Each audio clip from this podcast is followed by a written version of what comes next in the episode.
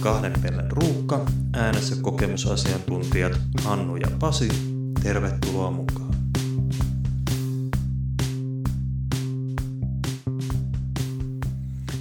Maaliskuun loppu Jyväskylässä. Tänään on ollut ehkä pihalla äh, värien, äh, valon värien suhteen ehkä kaunein päivä tänä keväänä. Että kiva pieni pakkane ja aivan huikeat värit ilmassa.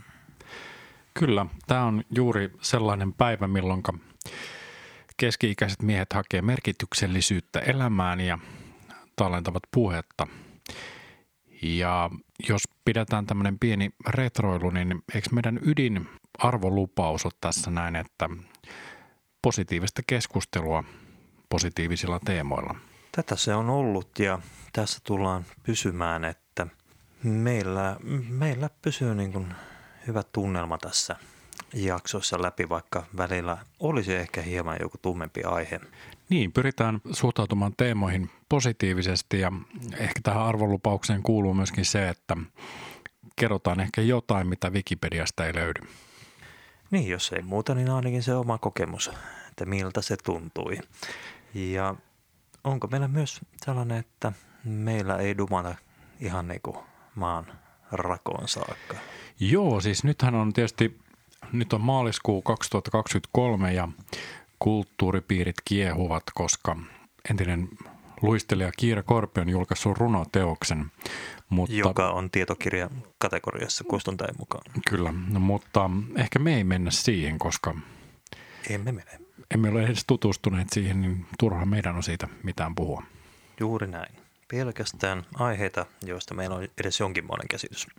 Näin niin kuin podcast Busineksessa on paljon tapahtunut ja huomasin tuossa noin, että Spotify on tuonut jaksoihin erilaisia kysymysmahdollisuuksia ja vaikutusmahdollisuuksia. Mitä luulet Pasi, että pitäisikö meidänkin podcastin järjestää jonkinlainen kysymyksen asettelu kuulijoille? Keksitäänkö me mitään?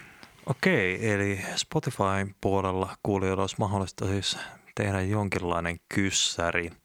Meillä on aika hyvin taitaa jakautua Applen ja Spotifyn välillä pääosa meidän kuulijoista, ainakin mistä statistiikkaa saadaan, niin kyllähän me jotain voitaisiin kysyä. Tietenkin ajankohdat me saadaan tietää ihan suoraan meidän analytiikan kautta, mutta olisiko sitten se tilanne, missä kuuntelet mieluiten, vähän niin kuin koeeläinpuista hengessä, että missä kuuntelet mieluiten kahden pelän ruuhkaan? Mutta mietitään tätä. Me keksitään jotain, niin ilmeisesti Applekin on tuo, tulossa jotain tai tuomassa jotain tämmöistä uutta toiminnallisuutta, niin mehän ollaan täysin tässä, seurataan mitenkä markkina kehittyy. Kyllä, ja jos lupauksia vielä tehdään, niin ehkä voimme luvata myös, että sisältö ei ole tekoälyn tuottamaa, eli Joo, tästähän puhutaan paljon, mutta nyt mennään kyllä ihan luomuna vielä. Joo, ja sen ehkä huomaa. Tänään tietysti on kulunut muutama viikko siitä, kun aiempi, aiempi keskustelu on, on tässä pidetty ja paljon on taas tapahtunut ja kaikenlaista on tullut seurattua, mutta pitäisikö aloittaa sellaisella aiheella, mikä tietyllä tapaa kuuluu tähän kulttuurin harrastamiseen. Nimittäin tämmöiset orkesterit kuin Joy Division ja New Order niin nauttivat kulttuuripiirissä kovasti suosiota ja itsekin muistan kyllä tästä Joy Divisionista paljon, tai ainakin se on tullut niin kuin nimenä tutuksi. Esimerkiksi nyt sitten silloin, kun on puhuttu tästä 80-luvun alun uudesta aallosta ynnä muusta. Mm, kyllä. Mutta sitten New Order, niin onko se sellainen orkesteri sun mielestä, Pasi, mikä on, kuuluu jokaiseen yleissivistykseen vai, vai tota, mulla ainakin vähän on jäänyt tämä, tämä puoli Joy Divisionin jälkeen niin pienemmälle huomiolla? Kyllä se mun mielestä on ainakin tällaisiin pikkasen syventäviin opintoihin syytä ottaa mukaan New Orderkin, että kyllähän Joy Division kuuluu totta kai jokaisen itseään musadikkarina pitävän siihen peruspalettiin, että synkistellään ja muistellaan ihan kurttisin haasteita. Niin, siis tyypillisestihän semmoiset niin kuin, ehkä pikkusen vanhemmat, meitä vanhemmat miehet, parakkaat miehet, niin niillä on semmoinen musta paita, missä lukee Joy Division ja se on jotenkin tietyllä lailla semmoinen tietyn sukupolven uniformo, eikö niin? Joo, onko siinä levyn kannesta se kuva, että missä on nämä jonkun trackin tavallaan ääniaallot näkyvät, niin se taitaa olla aika ikoninen ja toinen taitaa olla sitten se patsashenkilön toinen levyn kansi. Joo, kyllä se näin on ja jos mietitään Joy Divisionin tota imagoa sitten, niin tuossahan tämän vuosituhannen puolella tuli, en nyt muista vuotta, ehkä noin kuin kymmenen vuotta sitten tuli elokuva Closer. Tässä vaiheessa podcastin jälkituotannossa havaittiin virhe. Elokuvan nimi ei ole Closer, vaan Control. Palataan takaisin lähetykseen.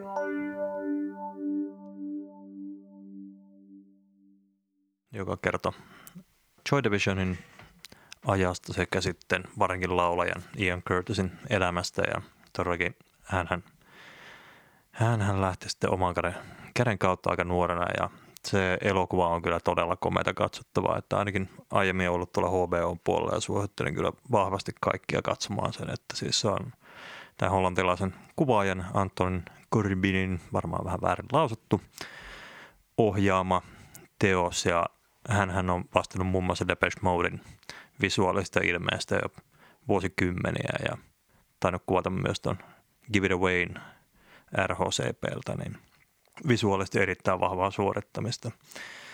Ja Joy Divisionillahan on tietenkin se soundi ja mainessa vähän aika synkkänä ja hieman lohduttomana bändinä, mutta mm, tiedän, että olet nyt hieman kuunnellut New Orderia ja New Order on siis todellakin Joy Division miinus menehtynyt laulaja, eli loppubändi päätti sitten jatkaa ja vaihtaa nimeä ja ensimmäinen levy oli ilmeisesti aika lailla Joy Divisionin niin kuin kolmoslevyille tarkoitettuja biisejä, vaan sitten New Orderiksi laitettuna. Mutta oletko nyt havainnut, että siellä on muutakin kuin pelkkää mustaa?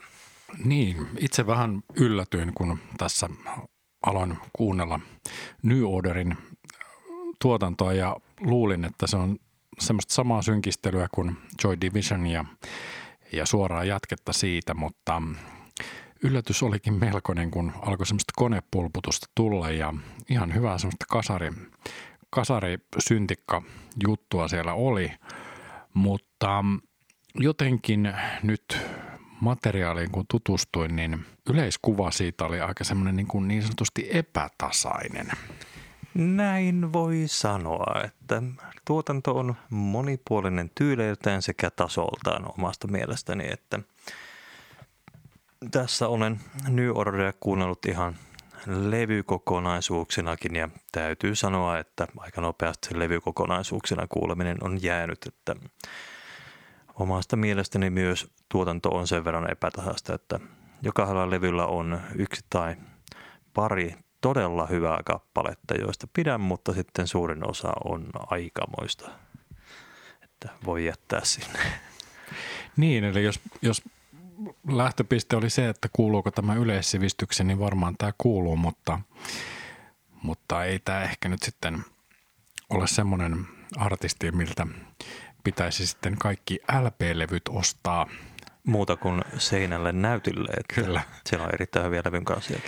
Juuri näin, eli kulttuurikodissa pitäisi aina löytää muus, muutama New Order-levy, mutta...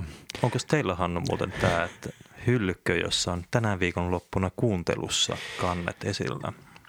Olen nähnyt niitä tuolla internetin syövereissä ja ajattelin, että ehkä ei noin pitkälle mennä.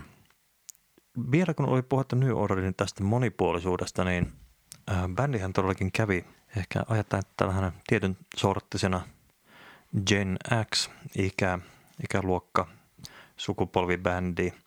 Eli jos aloitti heitä niin kuin Joy Divisionin postpunkista ja sitten siellä on ihan tuollaista niinku rehtiä kitarapoppia kanssa ja on sitä synakamaa ja ehkä jonkun sortin shoegazeäkin ja tällä näin, niin Hän on kyllä sinähän erittäin, erittäin monipuolinen ja vähän, en nyt sanoisi, että siinä niin trendin harjalla yritetään surffailla, mutta kyllä he niin jotenkin osaavat aikaan tarttua. Itsenä kokemukset, jos näin kokemusasiantuntijana puhuu, niin oli silloin 89-luvulla ihan MTVn kautta ja bändin suurin hitti Blue Monday oli erittäin kovassa rotaatiossa ja myös myöhemmin 90-luvulla kirjoittausrotaatiossa MTVllä ja kyseessä on maailman eniten myyty klubisinkku ilmeisesti edelleen. Mutta sitten siellä oli 80-luvulla myös sellainen videona jäi mieleen sellainen hassu True Fate, erittäin hyvä biisi ja silloin hassut niin kuin puffipuvut päällä olevat kaverit pomppia jotain töni toisiaan siinä, että se oli, se jäi vahvasti mieleen silloin nuorena. Eli tämä meni jo aika kauas tuosta Joy Divisionin äh, tämmöisestä eetoksesta. Kyllä, kyllä. Ja siinä on aika nostattava tunnelma. Ja sitten ilman muuta 90, oliko Italiassa sitten oli furiskisa, niin Englannilla oli jälleen kerran toiveet korkealla ja nyt oli New Order tehnyt sitten tämän virallisen kisabiisin Briteille World in Motionin. Tämäkin oli mulla jotenkin jäänyt huomaamatta, että he olivat osallistuneet tämmöiseen urheilu, urheiluliitännäiseen juttuun ja, ja tietysti niin kuin, jos on oikein kunnon indie-bändi, niin ei välttämättä olisi tuommoiseen lähtenyt. Joo, mutta kyllähän tässä vaiheessa New Order oli jo kasvanut sitten sen verran isommaksi ja ehkä, jos voi sanoa aikuisemmaksi, että ei enää ollut estoja. Ja jalkapallo on jalkapallo ja Three Lions, varmaan kun kutsuu Englannissa, niin harva siihen sanoo ei. Ja tässähän voidaan sanoa, että tietyllä tavalla New Order oli JVGtäkin edellä, että heillä oli omat märkäsimot siellä mukana vetämässä pikku räpit kappaleeseen. Se oli kyllä aika pysäyttävä. Joo. Ja sitten itselläni New Order jäikin moneksi vuosikymmeneksi oikeastaan, että ei tullut kuunneltua, mutta tuossa 2000-luvulla sitten Sofia Coppola teki sellainen elokuvan kuin Marie Antoinette tästä Ranskan mestatuista kuningattaresta ja siinä soundtrackilla on mukana New Orderilta Ceremonia. Ja tästähän oli pientä kohua ja ennakko sellaista, että kuinkahan tämä toimii, tunnelmointia ja kirjoittelua, että elokuva sinänsä ihan todellakin aidoissa maisemissa Versailles kuvattu ja puvut saa erittäin tarkkaa. Ehkä se nyt välillä näkyy Converse sneakerit jossain ihan tarkoituksella, mutta muuten tehty erittäin suurella pieteetillä. Ja soundtrackilla on on ne Vivaldit mukana, mutta siellä on sitten erittäin paljon todellakin postpunkkikamaa, Adamant Antsia ja Susie and the Bansheesta ja sitten on New Order ja tälleen näin Gang of Fouria. Niin omasta mielestäni se kyllä toimii aivan törkeen hyvin niissä ja Cure, Kurea ilman muuta näin suomalaisittain, niin se heiltä on niin kuin Plain Song todella niin kuin vahvasti lähtee kruunajaisissa. Niin. Taaki kamaa. Eli UK-musaa tämmöisessä ranskalaisessa ympäristössä. Kyllä.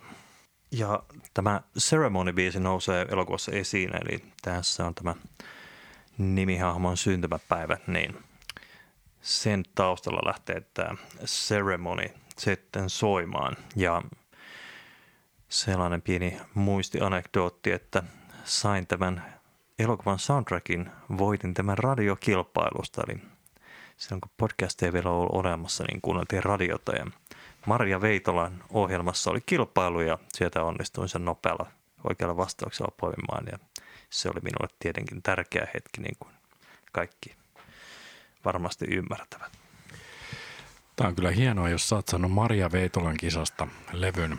Itse voitin ainoastaan Uuke Kojolan Radio Cityn pitämästä tai Radio Cityn ohjelmasta David Byrnin levyn. No kyllä toki on aika vakuuttavaa, että vakuuttava juontaja ja David Byrne on kerran todella arvostama muusikko. Mutta oma suositukseni todellakin ottakaa New Order haltuun. Meillä tulee varmaan tuonne Spotifyn soittolistalle muutama poiminta sieltä bändin tuotannon varrelta monenlaisia makupaloja ja Crystal varsinkin niin kuin, se on sellainen hyvä voimakappale myös, jos kaipaa virtaa päivään.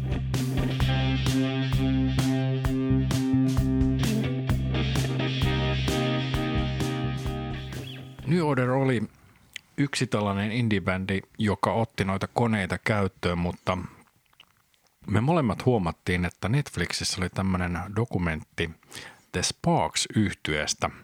Ja siinä väkevästi todistetaan se, että ennen New Orderia The Sparks oli tietynlainen suunnannäyttäjä tässä konemusapuolessa. Ja tähän on sellainen veljeskaksikko, tai ei taida olla veliksi, onko ne veliksi? On ne. On ne veliksi. Oli jo.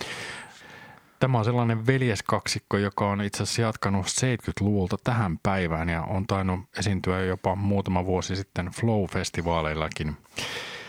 Ja itse en kyllä muista nähneeni tätä orkesteria siellä. Taisi esiintyä MC Taakipörstan jälkeen ja silloin oli jotkut muut fiilikset varmaan menossa, niin ei tullut keskityttyä tähän, tähän duoon, mutta tässä dokumentissa esimerkiksi tämä mainittu New Order tai New Orderin jäsenet todistavat, että The Sparks oli heillekin tietynlainen esikuva sitten tässä konemusapuolella.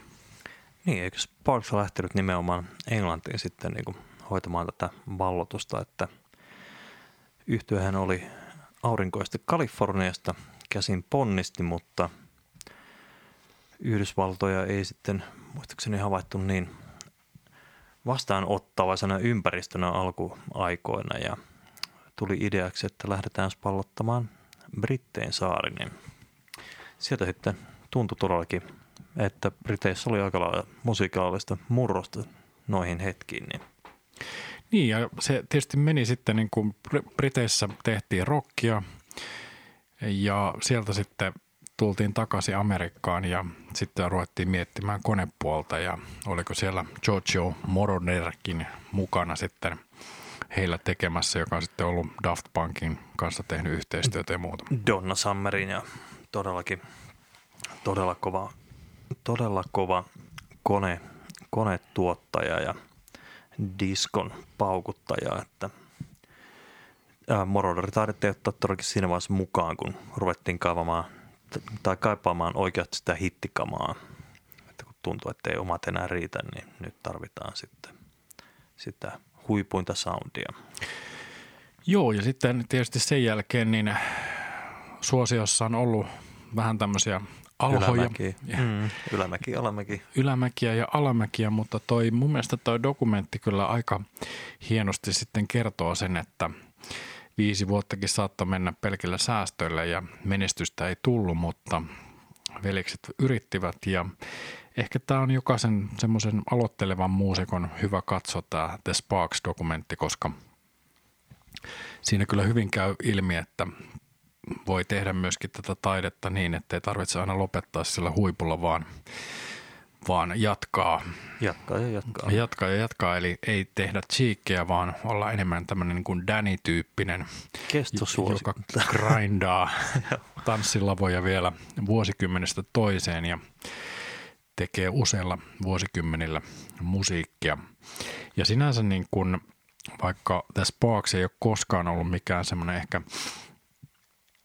täysin headliner – orkesteri, niin kyllähän se aika kova kattaus siellä artisteja, jotka kertoo The Sparksin vaikutuksesta. Siellä oli Red Hot, Red Hot Chili Peppersista Flea, sitten oli Beckia, Thurston Moorea, Sonic Youthista ja muuta. Eli aika vakuuttavaa kaartia. Kyllä, ja sitten tietysti niin kuin uudemmasta puolesta niin Franz Ferdinand orkesteri, niin heillähän on ollut ihan yhteinen levykin taitaa olla tämän The Sparksin kanssa. Joo, sitä käsiteltiin siinä myös. Ja vähän samanlainen nyrjähtänyt visio ja niin kuin imago. Mutta jos bändiä haluaa ottaa haltuun, niin 94 tuli tämä heidän suurin hitti, joka varmaan MTVlläkin pyöri. Kyllä pyöri ja todellakin pyöri sinä vuonna, että siitä muistan itsekin bändin silloin nuorena, nuorena äh, havainneeni ja itse kuvittelin, että he olivat hollantilaisia. Moni ilmeisesti tämän dokkarin perusta luuli, että he ovat englantilaisia ja näin näitä väärin ymmärryksiä tulee. Että.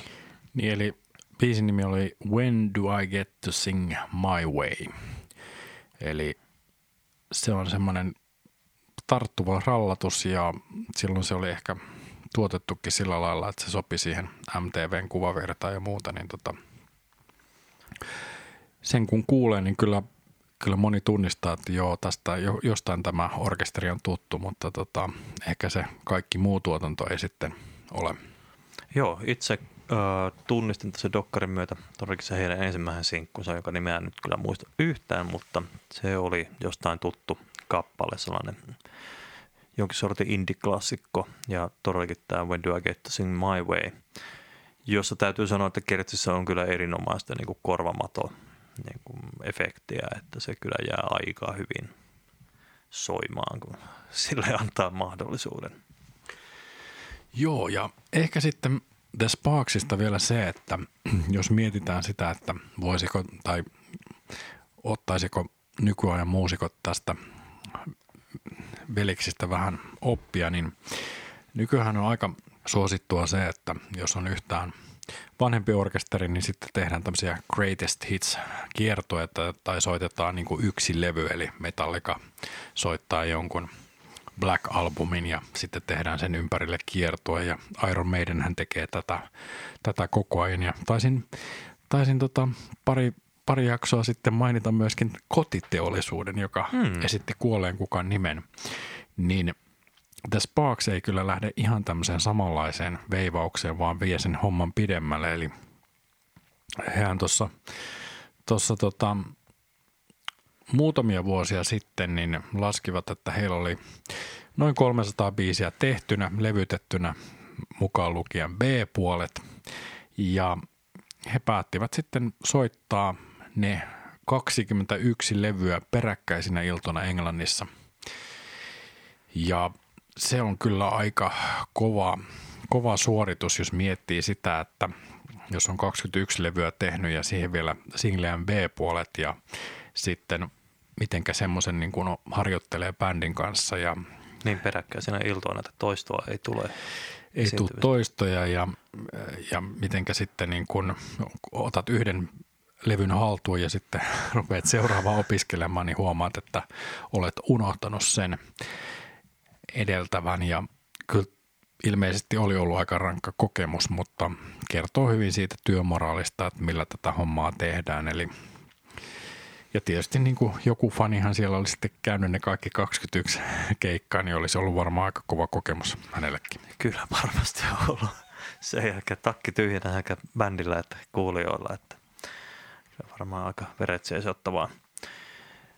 tapahtuma. Mutta äh, Sparks Brothers dokumentti todellakin Netflixissä, että kannattaa tutustua.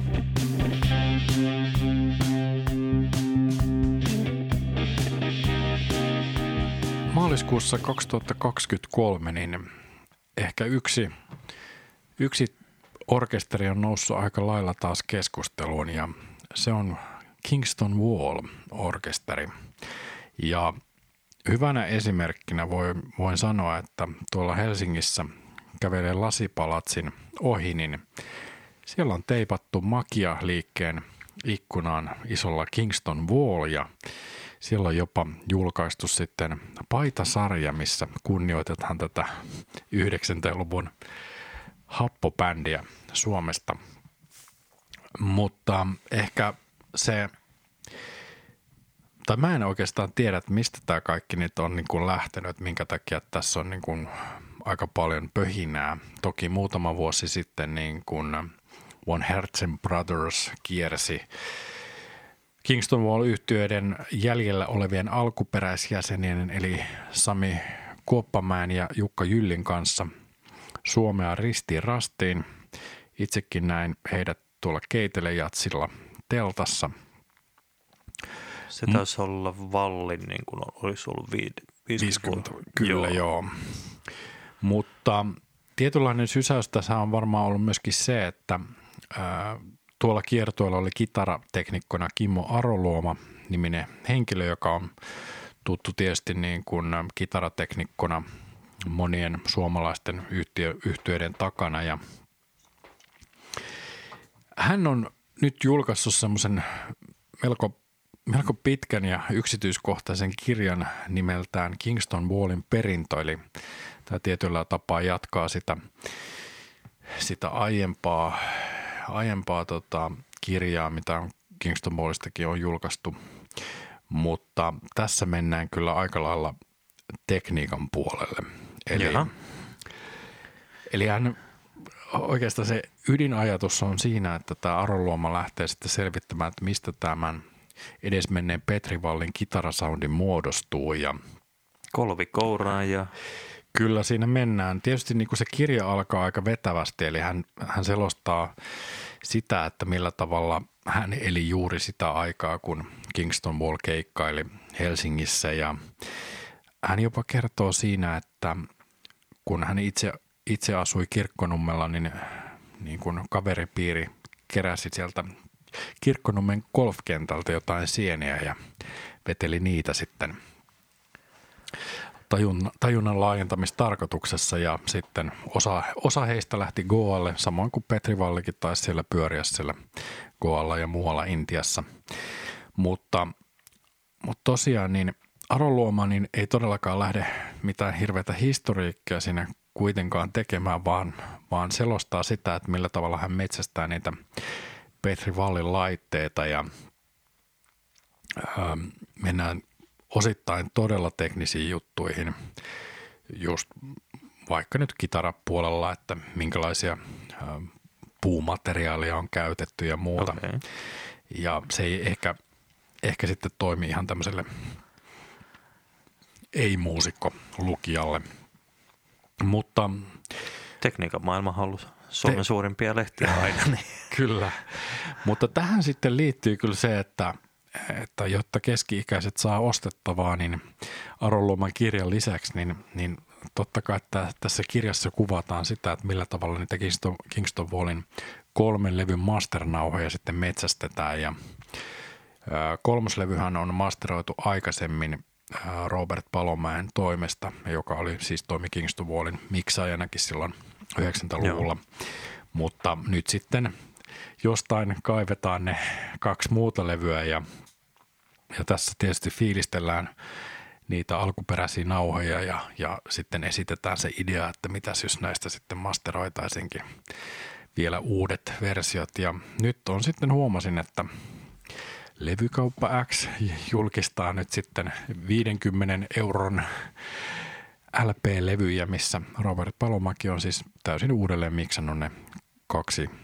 Itse asiassa ne kaikki levyt ilmeisesti tulee nyt ja, ja tämä on tietysti niin kuin aika mielenkiintoinen suuntaus, että tot, totta kai tässä, tässä siis yritetään niin kuin paikkailla niitä teknisiä ongelmia, mitä silloin, mm-hmm. silloin äänittäessä on ollut ja – ja sitten tehdä kaikki huolella ja, ja itse en ole, en ole vielä päässyt kuuntelemaan näitä uudelleen masteroituja ja miksattuja levyjä, mutta kiinnostaisi kuulla, koska tietyllä tapaa onhan nämä niin kuin Kingston Wallin kolme albumia, niin tietyllä lailla semmoisia kulttilevyjä tässä suomalaisessa rockskenessä.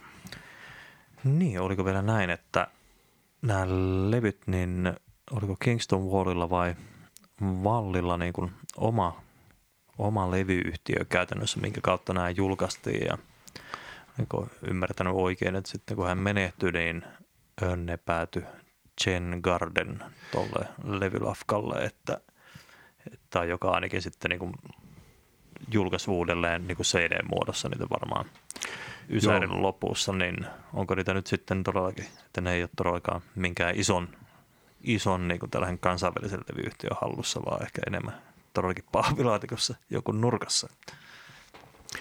Joo, jotenkin näin se meni ja, ja kyllä mä niin kuin loppupeleissä niin ihan positiivisesti suhtaudun tähän, koska, koska se, että, että noin, noin niin kuin levyt saadaan säilymään ja ainakin niin kuin digitoitua sitten ne nauhat ja muuta, niin sehän on tietyllä lailla kulttuuriteko. Mm. Ja ainakin itse, niin nyt on tuossa tuon kirjan, kirjan jälkeen niin kuunnellut noita kolme levyä ja onhan ne niin kuin vakuuttavia, vakuuttavia tota, ää, kokonaisuuksia ja itsellekin niin onnistuin näkemään Kingston Wallin silloin, olikohan toiseksi viimeinen keikka, he olivat Jyväskylässä Topparissa. Ja on aina ehkä tässä, olen varmaan ehkä tässäkin podcastissa maininnut, että siinä oli tosiaan se kolmoslevy julkaistu ja Petri Valli oli jo aika, aika niin sanotusti peilimaailmassa Mirrorland tyyppisessä mielentilassa ja se oli aika huuruista menoa, vaikka soitto tietysti oli ihan, ihan kohdillaan, mutta muista vaan, että siellä orkesterin äänet oli aika kaiutettuja ja, ja hyvin psykedeellistä menoa. Ja aika nopeastihan sitten bändi siitä hajosi ja, ja sitten tota Petri, Valli, Petri Vallin itsemora oli sitten siinä sitten aika, aika nopeasti sen jälkeen. Ja se jotenkin sitten jätti, jätti sen kolmoslevyn mulla sillä lailla, että totesin, että se on aikalaista, aikamoista huuruilua, mutta Joo. kun siihen on palannut ja luki nämä Aroluoman selostukset, että mi, miten sitä oli esimerkiksi koneita tuotu siihen levylle ja, ja, ja muuta, niin siellä on yllättävän hyviä biisejä. Okei. Okay. Joo, itsehän en ole koskaan niin Kingston Wallia sen kummemmin kuunnellut ja todellakin varmaan ihan vain muutama kappale tuttuja sekä heidän pari coveriaan, mutta – Äh, muistan kanssa, että heillähän taisi olla, niin kuin Suomessa nyt oli jonkun verran näitä tällä pientä crossover-henkisyyttä silloin 90-luvun alussa, että oli useampikin bändi, joka sekoitti nämä kitarat ja niin kuin perinteisen rocki, rockibändi kokoonpano ja sitten tämä konehomma, että Valtari nyt tietenkin tulee auttamatta mieleen ja näin edelleen. Ja eikö se Kingston Wallilla ollut, kun Moroderista puhuttiin äsken, niin – ollut todellakin tämä Donna Summer coveri, I Feel Love, niin sehän on Morodori. Kyllä, ja se oli yksi Kingston Wallinkin isoimmista hiteistä sitten loppu, loppupeleissä. Ja tuosta Aroluoman kirjasta käy hyvin ilmi, että esimerkiksi Sami Kuoppamäki oli Jukka Jyllin kanssa miettinyt, että ei, tämä ei kyllä voi sopia meidän bändille, mutta sittenhän siitä tulikin aika lailla iso hitti. Joo. Ja todellakin äh, Valli ilmeisesti itse oli kova niin kuin ravimies, että kävi reivaamassa ymmärtääkseni, että Kyllä. tuli niin kuin ihan harrastelullisuuden kautta nämä danssihommat.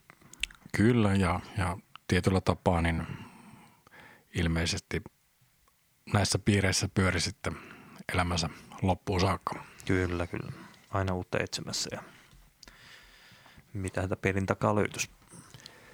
Tässä on käyty aika lailla läpi nyt meidän havaintoja maaliskuun 2023 kulttuuriaiheista. New Orderia, Kingston Wallia, Sparksia. Sparksia. Kaikenlaista löytyy.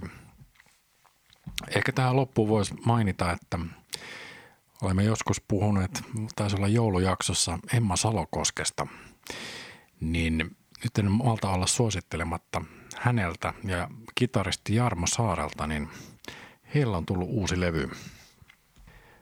Levyn nimi on Viileässä virrassa ja siis todellakin perustuu tämän duon soitantaa ja laulantaa ja se minkä takia mä nostan sen, niin, tai minkä takia oikeastaan odotin tätä levyä oli se, että satuin näkemään tämän duon Viaporin jatsissa tuossa syksyllä ja oli todella vaikuttava keikka, koska kitaristi Jarmo Saari käytännössä hoitaa sen musiikkipuolen yhdellä kitaralla ja looper-efektillä. Eli käytännössä luuppaa esimerkiksi bassot sinne ensiksi ja kasvattaa sitä kappaletta sitten siinä, siinä tota, hyvin tyylitietoisesti ja sitten Emma Salokoskella on tietysti taitava laulu, laulu siihen päälle. Ja se jotenkin tämä heidän live-esiintyminen niin oli mun mielestä aika huikeeta ja, Ja tietyllä tapaa Jarmo Saari jopa vähän varasti sitä showta siellä, koska hän on niin kuin virtuoosi tässä Suomen kitaraskeneessä ja, ja tietysti niin kuin yleisökin oli vähän suu auki, että mitä, mitä täällä tapahtuu, kun lavalla on kaksi ihmistä ja sitten loppu, loppubiisistä siellä on jo melkein sinfoniaorkesterin tyyppinen äänimaisema. Ja Tämä kaikki tulee datilta. Niin, mutta jo silloin mietin, että toivottavasti nämä kaksi hahmoa julkaisevat levyjä. Nyt se on julkaistu ja mm-hmm. osittain Joo. samoja kappaleita. Ja tietysti niin kuin pikkusen tässä levyssä on se, että vaikka se varmasti nyt menee minulla vuoden parhaisiin levyihin, niin, niin silti se ehkä se live-kokemus ei välity kyllä siitä levyltä täysin, koska toki Jarmo Saari on nyt päässyt studiossa sitten niin sanotusti rauhassa tekemään ja se ei ole sellaista varmasti niin kuin, se ei ole, se ei ole välttämättä semmoista ihan spontaania soittoa, vaan, mm. vaan sinne on niin kuin äänitetty kaikenlaista laulutuplauksia ynnä muuta. Ja siitä puuttuu se, että, että varsinkin sillä keikalla koko ajan kuului semmoinen pedaalien naksunta ja muuta, kun Jarmo Saari potki niitä mulineksejä siellä, siellä menemään, mutta tästä levyltähän tämmöiset ulkomusiikilliset seikat on otettu Totta, pois. Joo.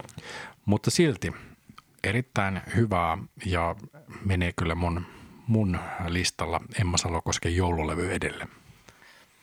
Tätäpä nyt sitten itsekin tästä kotimatkalla kuuntelemaan, että minkälaista joikua siellä tällä kertaa tulee. Ensi jaksossa ehkä sitten jotain suomiräppiä, eikö niin? Kyllä, näin voimme varmasti luvata.